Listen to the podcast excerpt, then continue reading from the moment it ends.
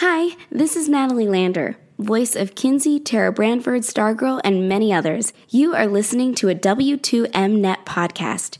You can visit W2Mnet.com for other podcasts about entertainment, video games, sports, and wrestling. Hello and welcome to an edition of Soccer to the Max on a Sunday. Yes, this is an actual regular show. Um, even though in a few Sundays we'll have to do two in a row because US Men's National Team is playing again. Uh, we'll get into that a little bit more later towards the end of how we're going to do that. It'll be similar to how we did the last time. But um, Eric, of course, is here with me. How are, how has your week been? Oh, off the pitch, mixed results. On the pitch, slightly different mixed results. No mixed results for both. so um, then, yeah, we'll we'll get into that into our supporters club, even though we'll definitely uh, get into somebody's results here um, in the headlines really quick. So just to go ahead and give you full, um, I guess, transparency. Uh, so this is going to be our new recording night for the show.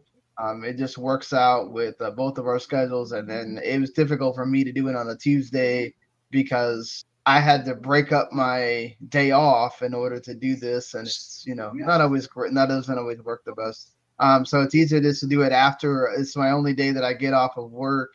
You know, during the you know a decent time. I get off at seven, make it here by like eight o'clock or whatever. So we may not always start at ten thirty. We may start a little bit earlier. Um, but the goal was to at least start by ten uh, going forward, depending on what's going on. But uh, either way, uh, so we missed Tuesday. So that show that we were going to do on Tuesday is what we're doing here. So I know that we've had other things happen since then in the world of, of football, soccer. Uh, so we won't really be talking a lot about that. Um, unfortunately, we'll we'll touch on it in the supporters club and here with one of our headlines, or whatever. But we're going to be talking a lot about things that on the American side that have happened uh, in the last week. So uh, unfortunately, if you're coming to us from more of the European flavor, this is not going to be your show for that. Uh, I'm sorry. Uh, just too many big things have happened uh, in in one short span that we kind of couldn't not cover them or talk about them. Uh, it's like, and especially it's right up, you know, our alley of talking about big moments that are big things that that will. I mean, they're going to happen in the future, very much like we've talked about the that World Cup being biennial thing various times. That is also a future thing, but we, we kind of have to have to talk about it. So before we get to that, we do have one uh, sort of European uh, centered thing, and I'm sorry we don't always mean to make this about Manchester United or Cristiano Ronaldo for that matter, but this was kind of interesting and kind of funny, right, Eric? Like maybe it Yeah. can happen, maybe it doesn't, but what if it did? Yeah, exactly. And again, part of this is my fault because being a huge United fan and seeing this news and hearing the rumblings, it's like, oh, really? Definitely have to bring this up. So, Cristiano Ronaldo, tremendous, thrilling start in his return to Manchester United, already helping the team convalesce, scoring threat, everything is just coming up roses there. But now you're getting some rumblings around those around Ronaldo and those around the club that maybe you could be looking at a future manager, possibly even the next manager on the pitch as we again. For now, we're going to say it is all rumors, just mostly idle talk. He's been reaching out to people, however, especially players that he would be potentially looking to bring in. And those in the top brass are saying maybe 18 a month. Personally, I would love to see it happen. I don't necessarily know if it would be the best. Maybe a season or so, get something under his belt. It would be a very quirky one off if it comes to fruition in the future. Yeah, it definitely would. You know, I don't know that I thought of Ronaldo as a coach necessarily when um, you know, you kind of always see him being about himself himself and adulation, but then when you think about it, I guess what's the next step for him if you want more of that adulation, right? You're not going to get that being a pundit. No. Uh, you're not going to get that uh, coaching the youth leagues, really, or whatever. You're going to get that coaching some major players, some in some big leagues, and that's one way to get people to never stop talking about you. Is you go straight from being a player to being a coach, and I think it's Tim Sherwood that mentioned, wow, he could even start being a coach as early as 2023. Could he be the next, you know, Manchester United manager? Because every time Ole Gunnar Solskjaer comes under fire, especially right now, he's under that again with the recent results. Could it you do you really think that could happen? Like Ronaldo could go from playing to basically almost being a player manager at United without going and and let's say having time with the youth you know, coaching the U team or, or coaching some other squad in Europe or something first? I mean, do you think that's realistic or is that just Tim Sherwood kind of trying to stir up? I think to me personally, it's more Sherwood stirring the pot. Now, if he were to retire and say, all right, take charge of United's Premier League 2 team, do 23s, something like that, then work his way up to the senior team after a year or two, I think that would be a more reasonable path. Or try something like Andrea Pirlo did, another top, even if not even a top, just like a middle of the road European club, cut his teeth, then come to United. That would be great. But jumping straight in, even with the chaos of things still surrounding the Glazers and them appeasing the fans for like, hey, this is what we want to do going forward. I wouldn't be the best immediately. So I like where your head is at, Tim, but let's tamper down even just a teeny bit. Yeah, I mean, this isn't like that. I mean, not that we haven't had that before, right? But I mean, this this was stuff that happened long ago, ages mm-hmm. ago. Oh, yeah. we had stuff like that. This wasn't. You don't see that ever really in the modern era with big squads where you can go hire literally anybody you want if you're Manchester United for the most part. Or it's crazy to to think that that's even being you know thought of. But I could see it, you know, maybe five or ten years down the line if things work. But it's like I can't imagine they wouldn't. Let's say Solskjaer doesn't work out. You know, he can't rescue this uh this form, or eventually the pressure just mounts too much, and and he can't circum that. So basically he just ends up being out. Like I can't see the Glazers just going, "Oh yeah, we're just gonna put Ronaldo as the coach with no experience whatsoever." Um, where he's still fresh off coming off the field there, you know, coming off the pitch and everything. I just I just can't see that. Um, no. and I can't I can't see that 2023 replacing uh Solskjaer. I can't. I mean, honestly, I wonder if Solskjaer even makes his three year term that he has left because this run of form could be worse. Look at the fixture list, Eric. It's it's absolutely ridiculous what Man United has in front of them. You know, just to go on a little bit of a, a looking forward. I wonder how many of those games that they don't go right, the Solskjaer have before the Glazers start getting pressure to make something happen. Yeah, and know? all of the talk already is saying, okay, look at how long he's been here hasn't won a trophy. To a lot of United fans, that's unacceptable. Yes, You're already out of one competition. exactly. You're out of one, which if you had to pick one to be out of, yes, you would say that this is the least important, but you're still chasing silverware. And especially after the performance against Young Boys in the Champions League, there's a lot of nerves. I get that. There should be. So if things go to where you're still not in the top of the pack at the Premier League table, yeah, there's going to be some questions asked. And these next few games, huh, I don't know. I don't know. Yeah, I see it being a, a really hard road to go for them. Uh, it's definitely something that, you know, if you're Man United, especially with what happened this week with you have it, it's it's the little things, right? It's like they almost had an opportunity to drop two points if Mark Noble makes a penalty, mm-hmm. which you know his record he would have made had uh, David Moyes, who usually makes more astute decisions, doesn't make him come on as like a designated hitter and just say, "Hey, go kick a penalty. You haven't done anything at all, but go kick a penalty."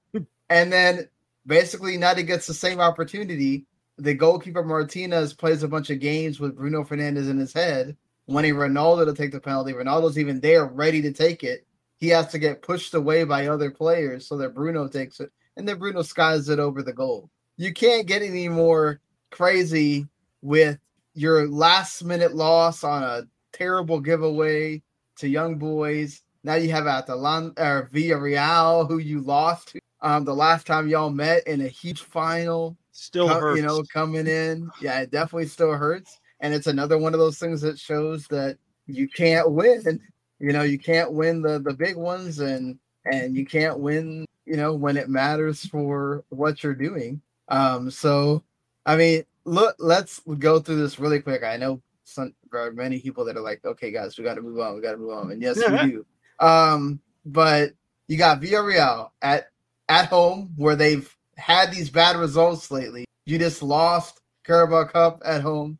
You lost to Villa at home. So now you have Villarreal at home. Then you have Everton at Old Trafford as well. Another Saturday, 7.30 in the morning game. They love that spot for Manchester United, apparently.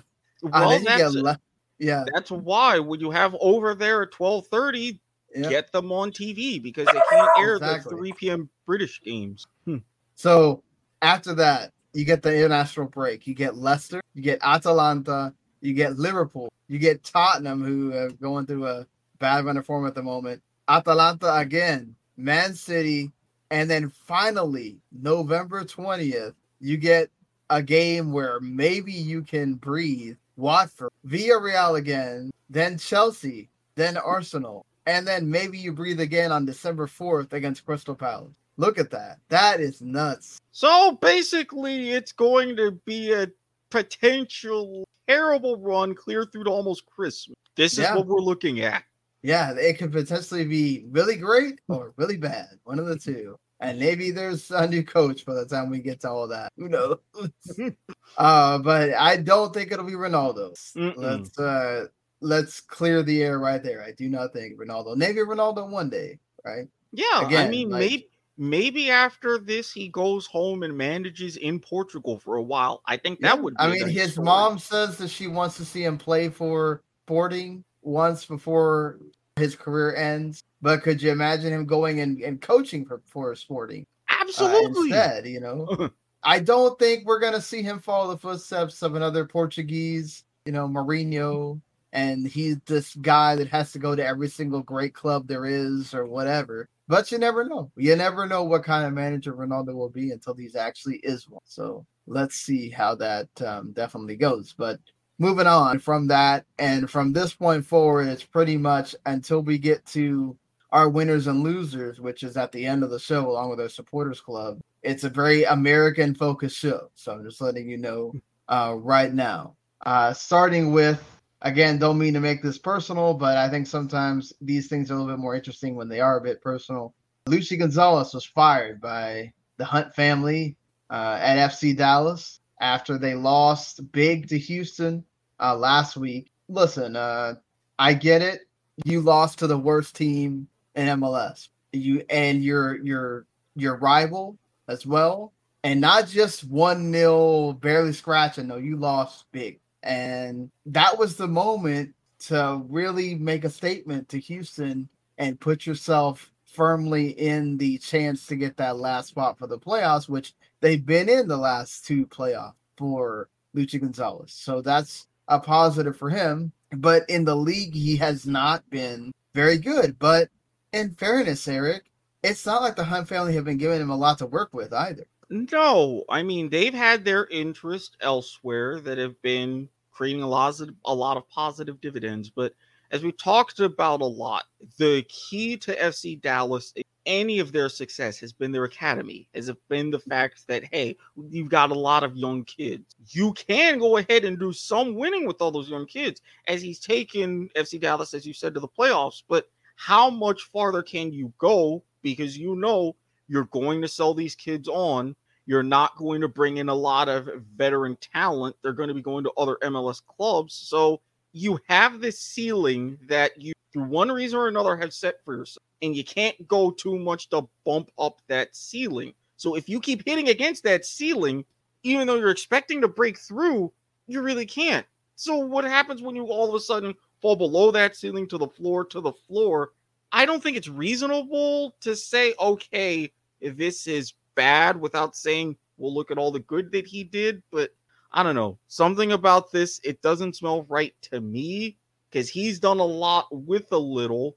And now, who would you potentially bring in who you're going to probably ask the same thing? That's my the biggest issue with that. Okay, you've done great Mhm. with your academy players. Ricardo Pepe is now getting a lot of interest from international teams, and if he does well again for the U.S., which I definitely will be very surprised if he doesn't start against Jamaica. Let's say he does well, he scores some goals there for the U.S. men's national. That's gonna ratchet up his interest even more. And then you know, so you expect that okay, he's gonna be gone before you enter next year, be gone in January Mm-hmm. then you're okay you lose one of your big pieces yes he's still young and everything but it's not just that it's yeah you got lucky that pepi and jesus ferreira have been able to be big wins for you and other academy players but then you sell them off. So every time you win on an academy player they go away. So what are you left with? A very bare bones team. And then every time you go and make a big uh, splash signing dp signing they absolutely are awful. What has Franco Jara done at all? Nothing. This is my the problem. It's like you didn't really get you didn't really let Luchi have the opportunity to really field a team that he wanted, you know, Mhm. or or be able to have make some decent trades within MLS to get some players in. No, it's all right. You got like no budget basically, and you got to work with the kid. Yeah. you got to pull off the miracle that Oscar Pareja did. Like, yeah, I mean, on.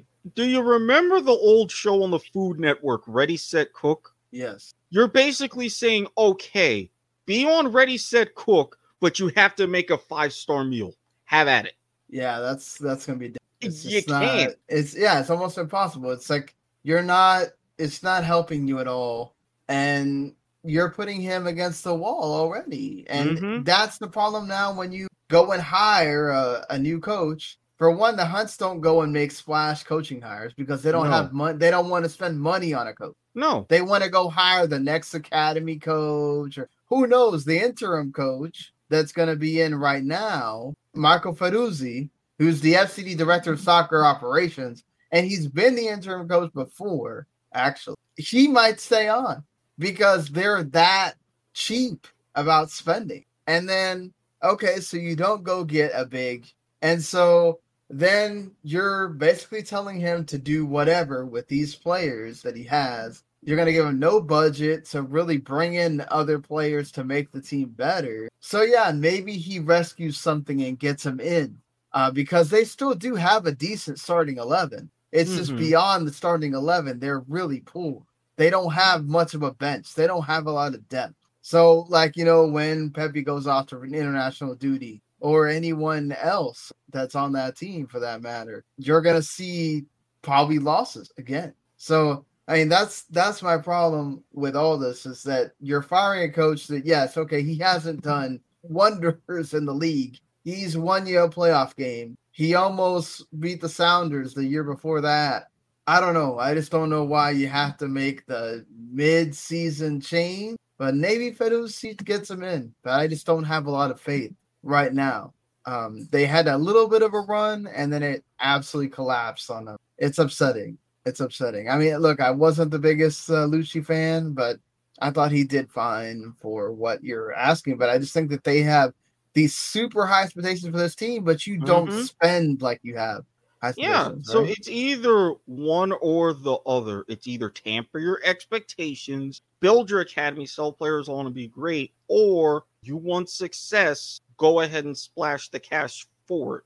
It doesn't have to be a terrible amount, but you have to prove something. Those two messages have never reconciled. I mean, yeah, looking even at the standings right now 27 points, nine out of that last playoff spot who knows with these few games left because you've got a little bit of a log jam, but you still got that bit of a mountain to climb.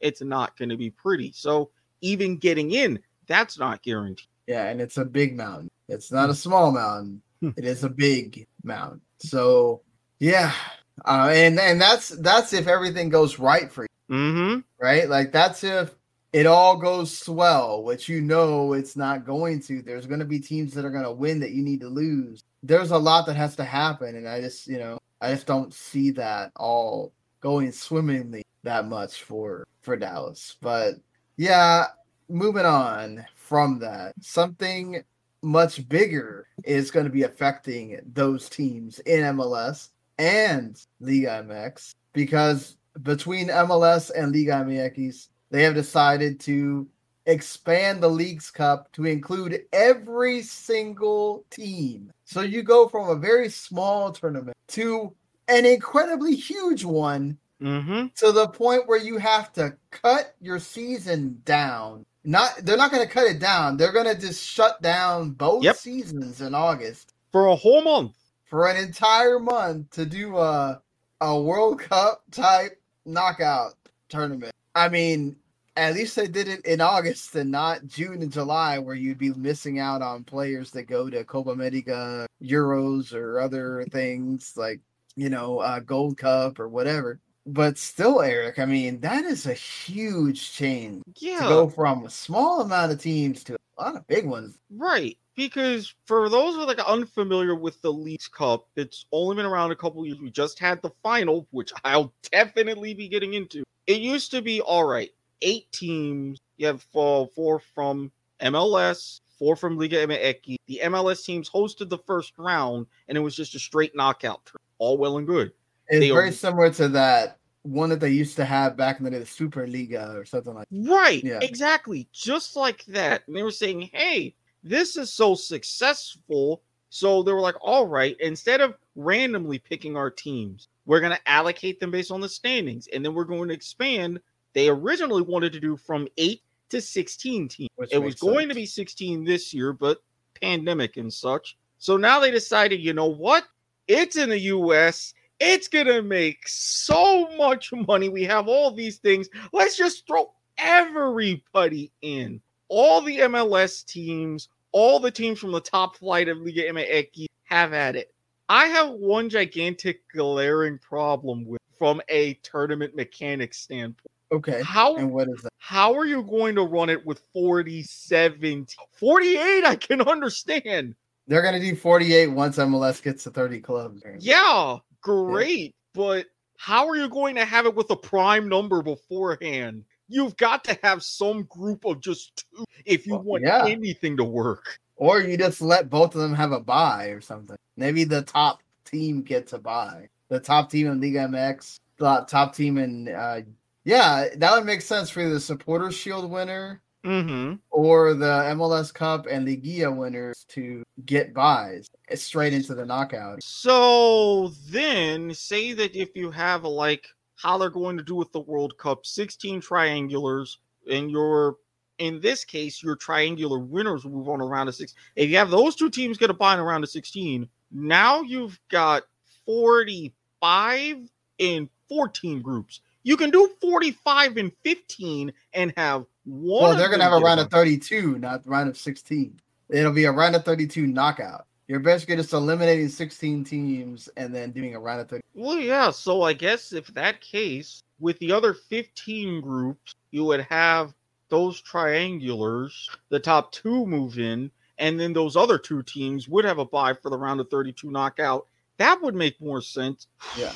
I, I mean, and then not only that, but there's another thing of also gifting three spots into the new CCL format to Leagues I mean, does that mean now you're going to have a third place game then? Because that, how else would you do a, a Essentially, who's- Yes, if they're going full, they're going full World Cup, so you would have a third place match in this is crazy. This is a this is supposed to be like a smaller tournament mm-hmm. and then you're gonna go and make this this absolutely immense thing between now granted listen i get it people definitely want to see us versus mexico Mm-hmm. in club because we Mhm. saw it with the league's cup final santos and seattle now we're talking about two bigger clubs we're talking a bigger club in mexico not the biggest but a bigger club in mexico and then one of the biggest for mls in seattle so that was a perfect pairing had it been like cincinnati and uh i don't know uh monarcas i don't know right like that may not have been a a big crowd that goes to that event. Exactly. And that's the thing too, is like how is ESPN gonna feel about all this? Like we went from having eight teams to having uh having, you know, 30 uh 47 Mm-hmm.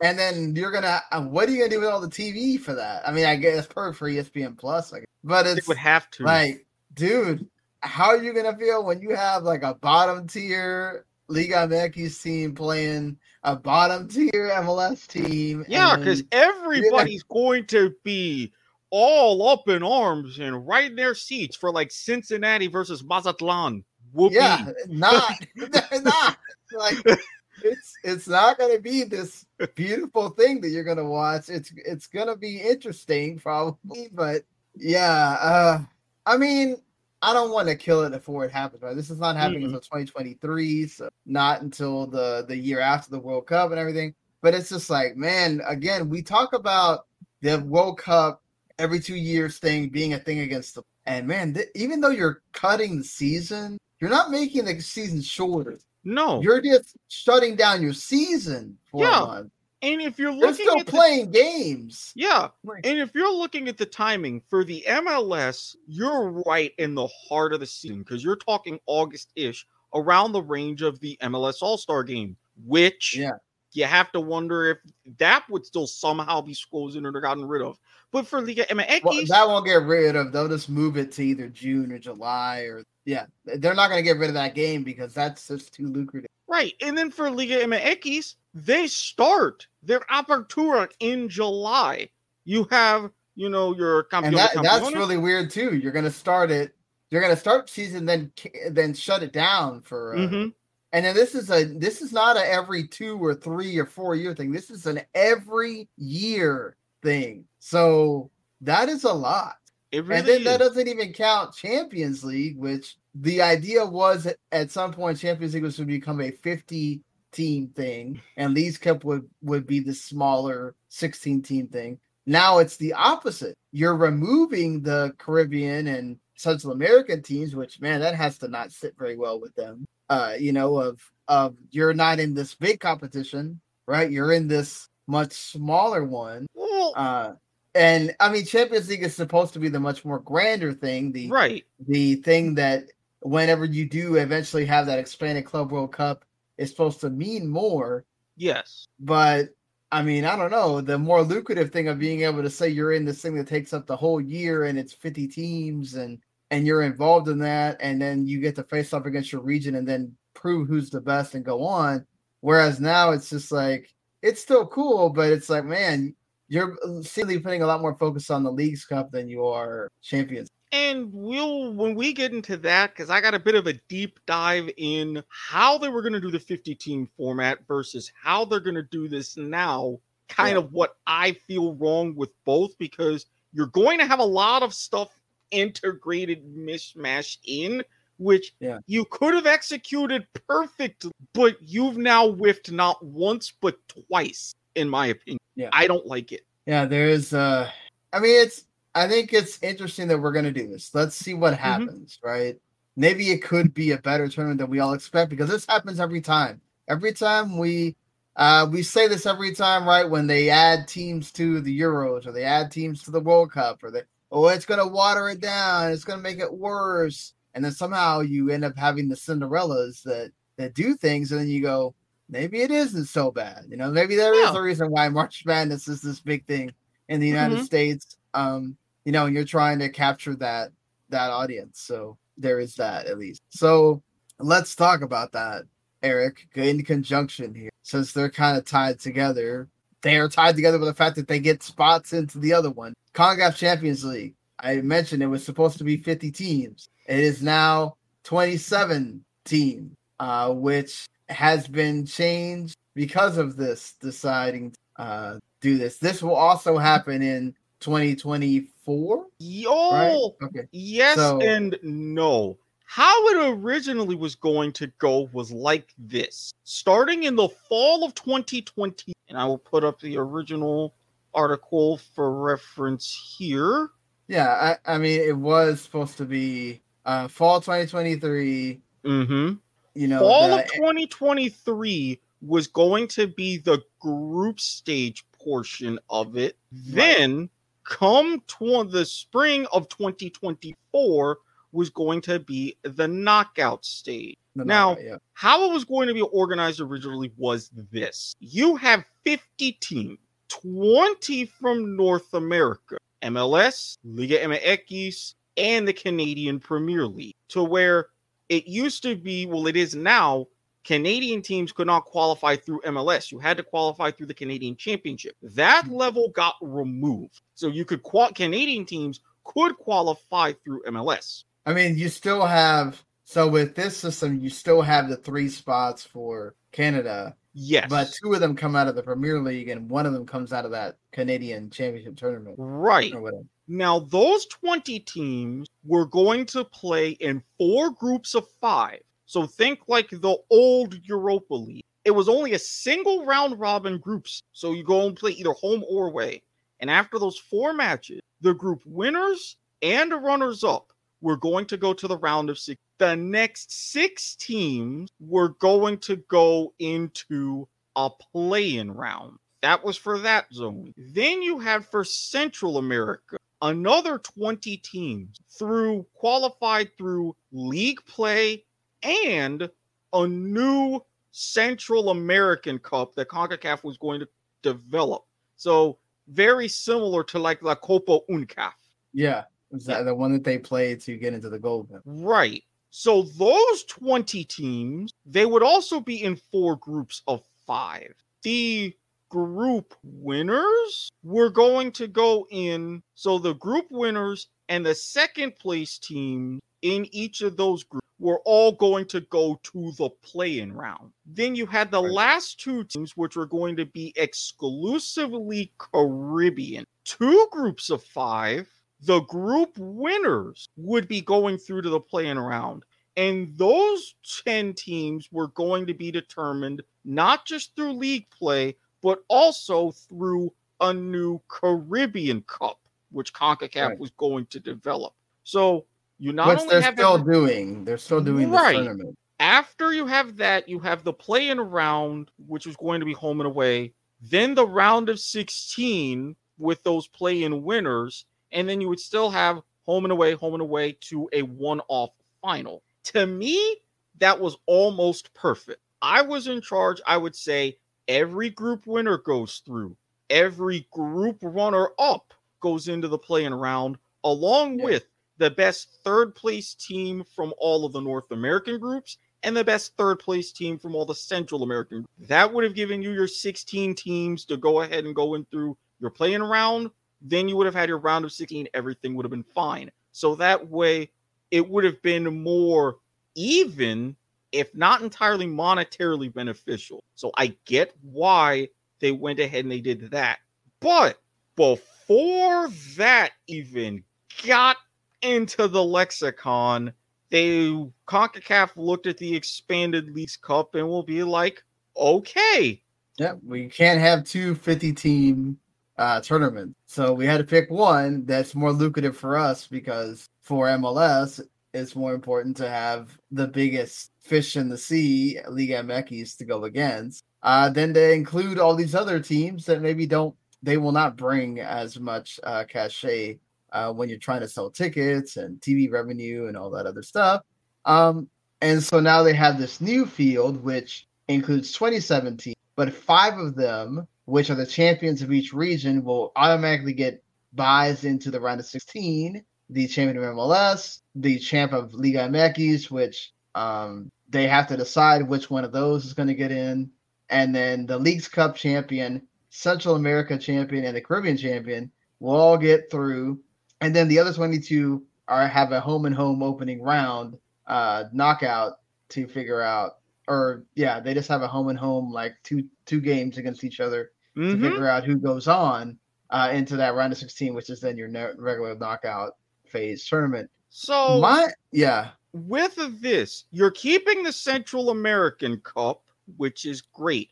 You have Right. five teams going to the first round. So you're runner up, you're losing semifinalists into play in winners, which I would assume you're matching up your quarterfinalists. you're losing quarterfinally. Your Caribbean Cup, you're runner up, and you're going to have to have a third place playoff. Yeah. You're still keeping your Canadian Championship. That winner goes on. The U.S. Open Cup winner goes into the first which round. that's coming back next year. Which that's more games that you're. Then your Canadian Premier League, which are going to be your top t- from there, or rather, yeah, your top two CPL teams. Hmm. Then your other four MLS clubs, which you'd have to decide.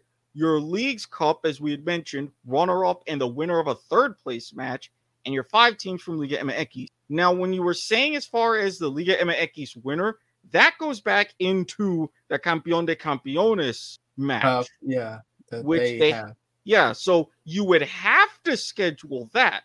So all the and MLS cups- is still doing the MLS champ versus the Mets, the the Liga MX Campeón de Campeones winner game Right. again as well. So all of these cups, US Open Cup and all of these things, they would be determined in the fall. And you have your winners and all of your spots. It's like, all right, so now come the spring or come the next year, 2024, it'll be all right, let's go. So, in essence, the qualifying for all of this will be in 2023 all of your cup tournaments then you get going with the tournament proper in 2024 right, that's a lot of game. That's a lot of playing. And like for me, the biggest problem I always have with MLS, them trying to compete in all these competitions, is where's the money? Where's the money for this? yeah Like, are you gonna give?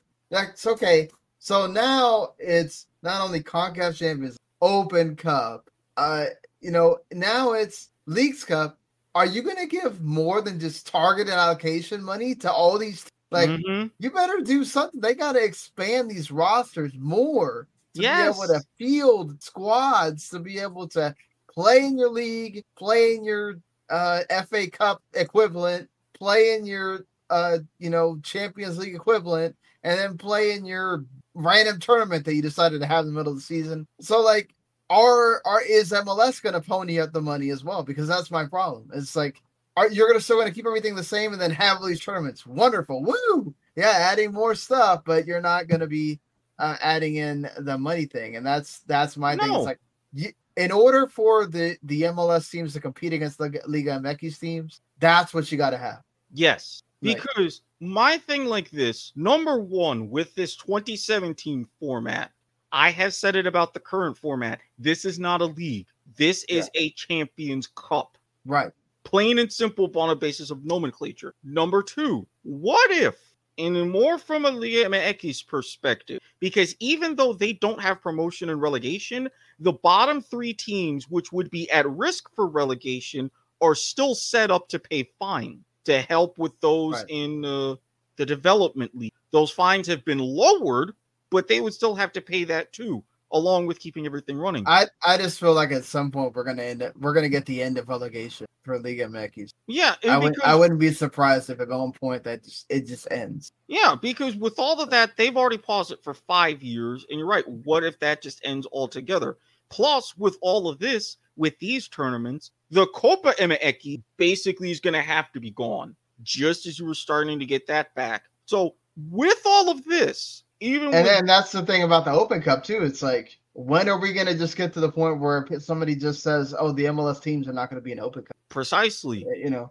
And you're going to potentially see this in both an expanded leagues cup and for this new, and this is what I'm going to go back to calling it the new CONCACAF Champions Cup. Because to me, if you want to be a Champions League, you got to have a group stage in some. Rant Yeah. for another day.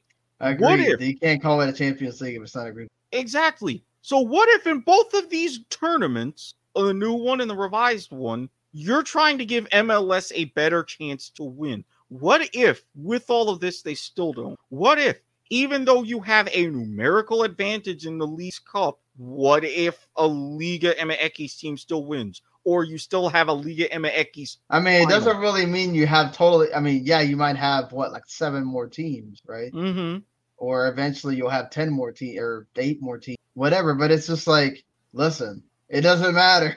because they'll still find a way to lose when you get to the top echelon of um because even even when we're talking about middle middle tier Liga MX clubs, they still have more cash and more uh, uh bigger squads than the middle tier and bottom tier MLS. Yeah. So they're going to be this whole benefiting with league getting needs more. to get revamped to be able to afford all this. Yeah, and they're going to be get benefiting from having more money because there's more exposure for all of these clubs in the US market rather than the US market and the other way around.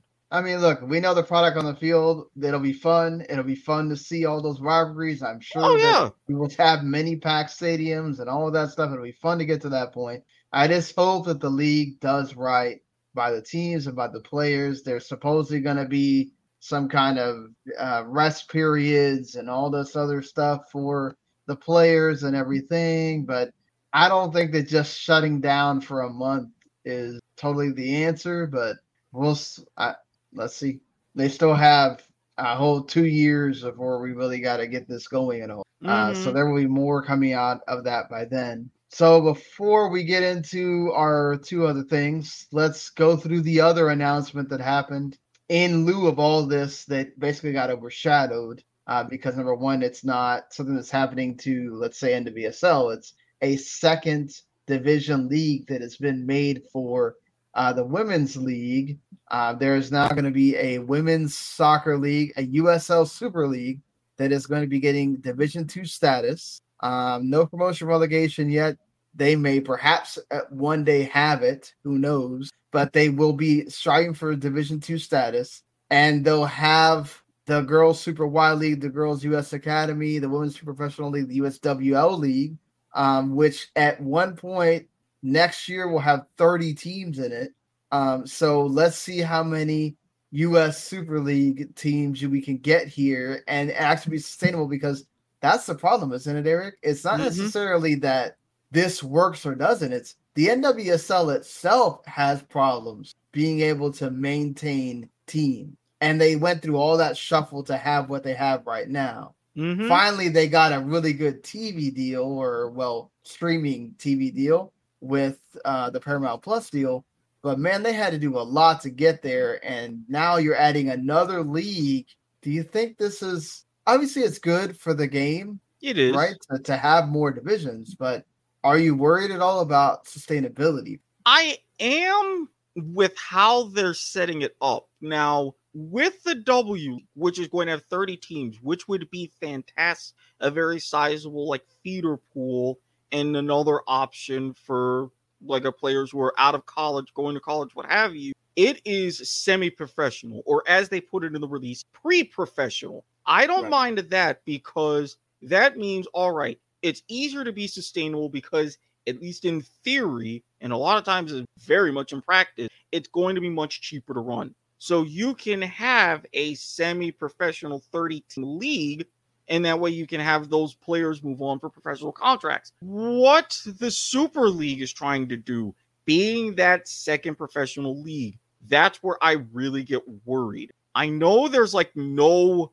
gap between semi pro and pro, but if you're struggling to find owners for top top national team level talent like the NWSL, how are you going to find to where you're not even getting that talent? Are there going to be some sort of rules to where, okay, you can be a little bit smaller or having smaller areas, but at the same time, how much smaller can you get when you're seeing the situations for the markets they have in the stadia and the facilities for the NWSL? What wiggle room are you really giving yourself? To me, I'm not seeing it. Ideally, if this were a smaller type pyramid like they have with the Women's Super League in England or other places, great. But we haven't had that focus at US soccer to develop anything kin to that. Yeah. I mean, the thing with the USL, I will say, is that they have a lot. Uh, they they know how to manage having a lot of teams, at least Mhm. people involved in the USL. So, how much that transplants to a women's uh, league, we'll see. Because obviously, discrepancy between women's and men's leagues. There's just it doesn't always go one to one, right? There's no, and that's it's just there's so much out there now. You're competing with so much. It's not like you know when we were kids, you didn't have availability for everything like you do now, Mm-mm. right? Like I don't have an uh, an NWSL team to root for because I don't have as a person that's from the Dallas area, I just don't root for Houston teams in general. It's just always been in our DNA. You just don't. Yep. Dallas, right? so, Houston, Austin. You've got your own city like interstate. The Spurs was kind of like the exception mm-hmm. when the Mavs were really bad, mm-hmm. right? Like you could you could kind of oh, it was okay for you to be a San Antonio fan on the side, right? But like Austin and Houston, no, you just that's not you don't go that route. So like for me, I don't have an MLS uh, NWSL team to root for natural. It's one that I would have to really watch that league and decide, okay, this is my team that I care about, that I'm gonna watch, and whatever. It's it's a different thing. Will they eventually get to that? I mean, USL has a North Texas team, but I haven't really sat down and tried to watch that league because there's just too much right mm-hmm. now and that's just on the men's side. You talk about the women's side, you know, like I think it's great. It's a great idea. I think it's really good that this is happening. But man, I just hope it doesn't fail because you don't get enough of an audience. You don't get enough people out there paying the tickets to watch. Uh, you know, go to the stands and watch these teams. I mean, obviously, hopefully, as you get further and further out of the pandemic, we'll see how this gets um, going. But I think this is a great idea. I just worry about sustainability. Of course. You know, and I just that is a worry. It is a worry. So, but I, I think it's great that you know the USL W League is existing. The NWSL seems to be doing okay now, and now you're going to have a USL Super League in 2023. So let's see if we can get that all going. But it's great. Yeah. The most, the most, the most, the best thing it's for is continuing to develop feeder systems for women and girls that want to continue down a path of playing soccer when you get past the youth team, right? Because yeah, not everybody's going to go to college. No. And get a scholarship. Not everybody's going to wind up playing for the U.S. women's national team. Not everybody's going to get into NWSL. So, and obviously going to Europe is a whole nother thing. Not everybody's going to get that opportunity either, right? So, this is helpful for like let's say even other North American, like Canada doesn't have a, you know, uh, Liga MX has the Liga MX Femenil, but like that also helps, you know, the Canada for now as well to have right. more teams to play in. Uh, so you know, it's a good thing. I just worry about it, it conti- how long it can, can continue to exist. Yeah, for the W League, I'm really rooting for, and again, I think that would be much more sustainable overall because it is semi-professional. I right. then worry about the self. Where are you going to get the batch of owners who are committed and everything from to have what is going to be a second division league? If the if a lot of even former players or whatever, like you had with Angel FC or others, come through the woodwork and say, "Hey, I want to be able to do this and help this too." Or even come about with the W League teams. Prove me wrong. Great. Fantastic. I will grab my garlic pepper and eat more crow any day of the week. In the current climate, you got to show me where they are first. Then show me, yeah. hey, they're actually going to go through with it too. But let's let's move on to a new topic, a new topic that we're we're starting this week uh, lo- looking at perhaps uh, somebody that you really want to highlight, a big winner for you this week. So it doesn't have to necessarily be a team. It can be a player, it can be a coach, um, and it doesn't have to be a club team. It could be, you know, because we can use this with national teams as well when you get into the national team, international breaks. So for you, who is a big uh, winner? Now, I'm fully going to admit if you know when you listen to the kickoff, our gridiron football show, myself with Harry Broadhurst, we also have our little football rivalry. Him supporting those dirty Liverpool, myself with the far better shade of red in Manchester United. So throwing that out there as a preface. Also, for those of you who know, I eh, have a little bit of a penchant for placing down a couple of coins here and there for certain things to happen. As much as I talked about my placing a wager on Manchester United to win the league at 9 to 1 odds, there was another little bet that I took a flyer on, and it involved two teams Leicester City and Brentford. Leicester City choices. being the best club of all the teams in the Midlands, and Brentford performing the best of the top teams who were promoted. Harry, let me congratulate you and your Reds. You had a very valiant effort, some major milestones, but Brentford, huge, crucial point, 3 3 draw, helping keep my bet alive.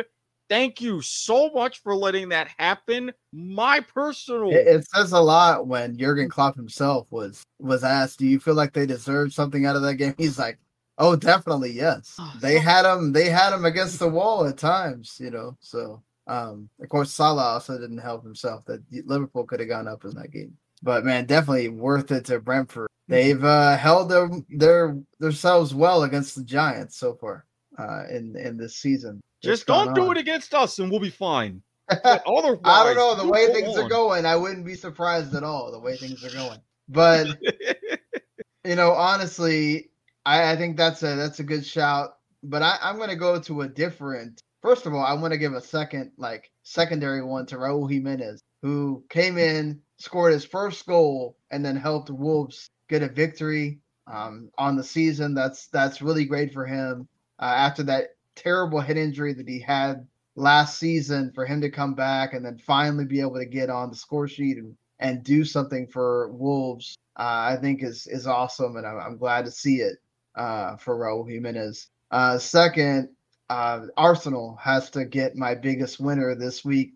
You win the two games that everybody expects you that you should win that you know you're supposed to win. That everybody was like, okay, if the, he loses against, if Arteta loses against Burnley or Norwich, that's that's it, right? Like you gotta get out of here. But then you go to the North London Derby on Sunday, and you absolutely knock Spurs on their ass in the first 34 minutes of the game, the fastest it's ever happened in the entire history of that game and they played a ton of matches against each other. That's amazing. Now, obviously, Tottenham improved in the second half or whatever, but they didn't look. Nuno himself said that I picked a bad team. I picked a bad team, and it. But honestly, it was it was just like a day for Arsenal. That that Emirates was rocking everything. Hats off to Arteta for getting it right for a three game string uh, so far. Yeah, I mean, really saving himself for all the different chants, Arsenal hanging around, even though it's early in that relegate battle.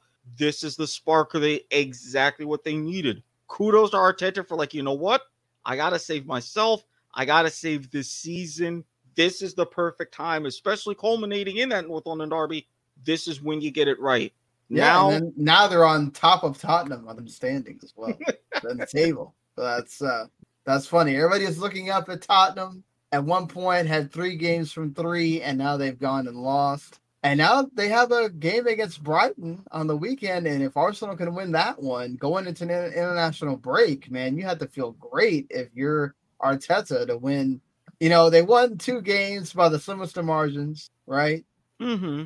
But those are still victories regardless. And then you go out and whoop your rival, or, you know, you, you go out, and keep going in the Carabao Cup and you go and whoop your rival, and then you got a game against a, a Brighton, uh, yeah, Brighton, who, you know, say what you will, Eric, but they have been fighting themselves. They have been very uh, good so far this season. Um, keeping in the pack there, they're above Brentford and above. Yeah, they, they're another one who's off to a flying start. So you get that early scalp, and then all of a sudden you're going from bottom of the table to all right, going from safety now. It's like, all right, you're more comfortable in where you were in those European spots and thereabouts. So you can just sit back a bit in October and be like, okay, now we can breathe. Now we have a proper.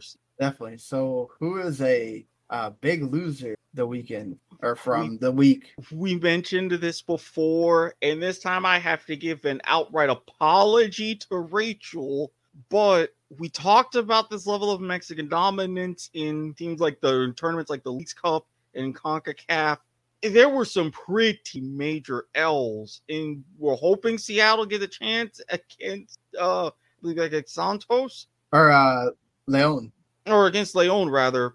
Three two loss, so it's like right as things were going well for Sounders coming back up, and all of a sudden just poof, you blow like the major chance. And on the heels of Philadelphia Union crumbling over two legs in that match, it's like, huh, what now?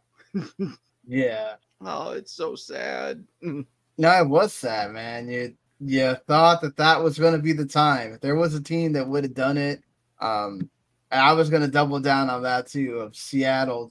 Um, sadly, man. And this isn't, you know, America. This isn't uh one of the Cruz Azul. This isn't like one of the bigger teams. This is Leon. Yes, they are one of the better teams by now, but historically Leon is not. And then like you go and you can't beat them. Man, this is that was your your moment to yeah. have an MLS team finally overcome a Liga MX in a final in a time that mattered. And uh, can't can't do it. It, it. it just makes you wonder. It makes you yeah. It's uh unfortunate, really. It is. So supporters club, really quick here. Um, we go back to Manchester United, so I'm gonna go there again. Uh, they have an interesting game against Villarreal uh, on Wednesday, so that should be that will tell you a lot. I think about where the team is, depending on what they do there. Uh, Valencia, I thought, did uh, one heck of a great run to equalize after being down to 10 men. Um, unfortunately, when they've had to face against the two big giants, they didn't do well. Uh, they they played well against Madrid. They just they ran. I feel like they ran out of gas because they don't have the depth that Madrid does to bring on right. you know the players that they do. Uh, but they gotta. I think that game against uh, against Cadiz, you got to get that one. Get it back. Uh, Dortmund lost as well. Not do, no Erling Haaland, so that's a big blow. Uh, but they lost. Marseille lost to um, Rennes, and now they are no longer unbeaten, but they've done well so far this year. America drew in the classical against Chivas. Oh man, my teams did not not it, do great. It, it, was a mighty rough week, but I, am honestly I'm right there. I'm yeah. already circling the calendar. The only win for me was AC Milan beating Spezia Brahim Diaz, man, he keeps doing things. He keeps doing it for Milan and Maldini. Another Maldini gets on the score sheet. The grandson, the son of Paolo Maldini, gets gets a header uh, to to get a goal for. Follow you're when you're in the family business of score goals for AC Milan. I mean, come on, you got to keep the legacy going. yeah, definitely, you got to. So you were saying here. Yeah, I'm saying I'm already circling on the calendar. It's a matchup of fifth and sixth in the East. DC playing Orlando down in Exploria Stadium. Yeah, Lions, the goals have kind of dried up a little bit, which is kind of a concern. And I'm wondering, okay, why now? Going off of a 3 1 loss, and then, all right, New England is forgivable because they're New England. It was 2 1. I get that. But something up front that was just going great all of a sudden has stopped. And I'm a bit worried. Whereas with DC, on the other hand, again, it's Cincinnati, but picking up a 4 2 home win, that puts my mind a bit more at ease. So now October 2nd, which is right around the corner, that clash, maybe they're still like right next to each other and vying for home field in the first round with those playoff spots. It's going to be a very nervous night. Very nervous. Uh, hate when you get to those uh, moments. Uh, for me, it's it's like that all the time. uh, with uh, with FC Dallas, I feel like I just got to be on pins and needles every time they play because when you think you have it, uh, in the bag. Even like yesterday, they lose to to Vancouver, uh, and I feel like they're just gonna keep uh, going down there. I mean, at least Orlando's still in playoff position. So is DC. That's gonna be uh, an interesting fight there. Now, especially that Atlanta has stormed back into the picture. Um, they have made it yet another team that it's going to be in the mix uh, there in, in Montreal too. Uh, so man, that, that Eastern Conference is going to be fun uh, to watch. And I mean, LA just lost to Austin, so that doesn't help there. That that makes things even a, a bigger debacle, I think. And it's funny when you look at all the, the three Texas teams are at the bottom and in the distance away from the rest of the that like middle pack there. Um, so oh, not not a good look uh, for Texas at all. But that's gonna be it for uh, this week. Like I said, we won't have a show on Tuesday. Uh, we will have a show again on Sunday uh, to look at at things and again go over our winners and losers supporters club, our headlines, everything. Uh, that will be much more looking ahead at what did happen that week instead of this one that's a little bit retroactive because we kind of already had this show built up and we had to talk about these. Um, but yeah, and then unfortunately for me, the I mean, it was nice because last time the U.S. men's national team calendar kind of well for my work schedule. This one does not. They're playing games at normal hours. so even the Sunday game is going to be early, an hour before I get off work. I actually have to go home and watch the entire game, and then we will start.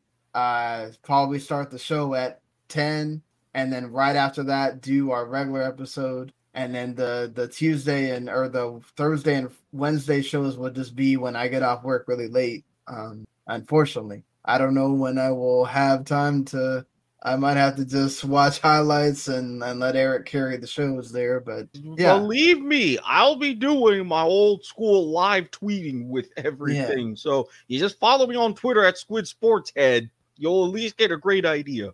Uh, definitely. I forgot to have that ticker going while we were talking here. But if you this is your first time listening or the I don't know how many a time listening, we appreciate all of that. Thank you for watching live if you did on Twitch or Twitter or uh, the Facebook page, or wherever. It's always appreciated as well. And of course, you can listen to us after the fact on all the podcast places that there are. You know, Overcast, uh, Google, iHeartRadio, Spotify, Apple, all those places. We're there. You can listen to us. Um, you know, give us a shout out, give us a, a review if you can. That will definitely help the five stars or whatever you feel like we deserve. Really appreciate that. Um, thank you so much for uh, being with this new format of the show. We really do appreciate it. Um, and you know, listen to the rest of the WTM network as well. You know, uh, I do the video games show. Um, Eric does the uh, Gridiron NFL show. He also does a an actual game show. Life is like a game show that you definitely should check out. And of course, uh, the man that that makes this an entire network, Mark Radlich, with all of the entertainment package in one in one man, basically with his crew. Uh, check out all the the Bradley stuff as well. So we even do some wrestling. So if you like wrestling, uh, Mark does Mark does uh, reviews for that as well, and of course that wrestling show. So and some anime too, uh, which they're coming back this week after they've had a little bit of a layoff. But until next week, see you later, everybody. Peace.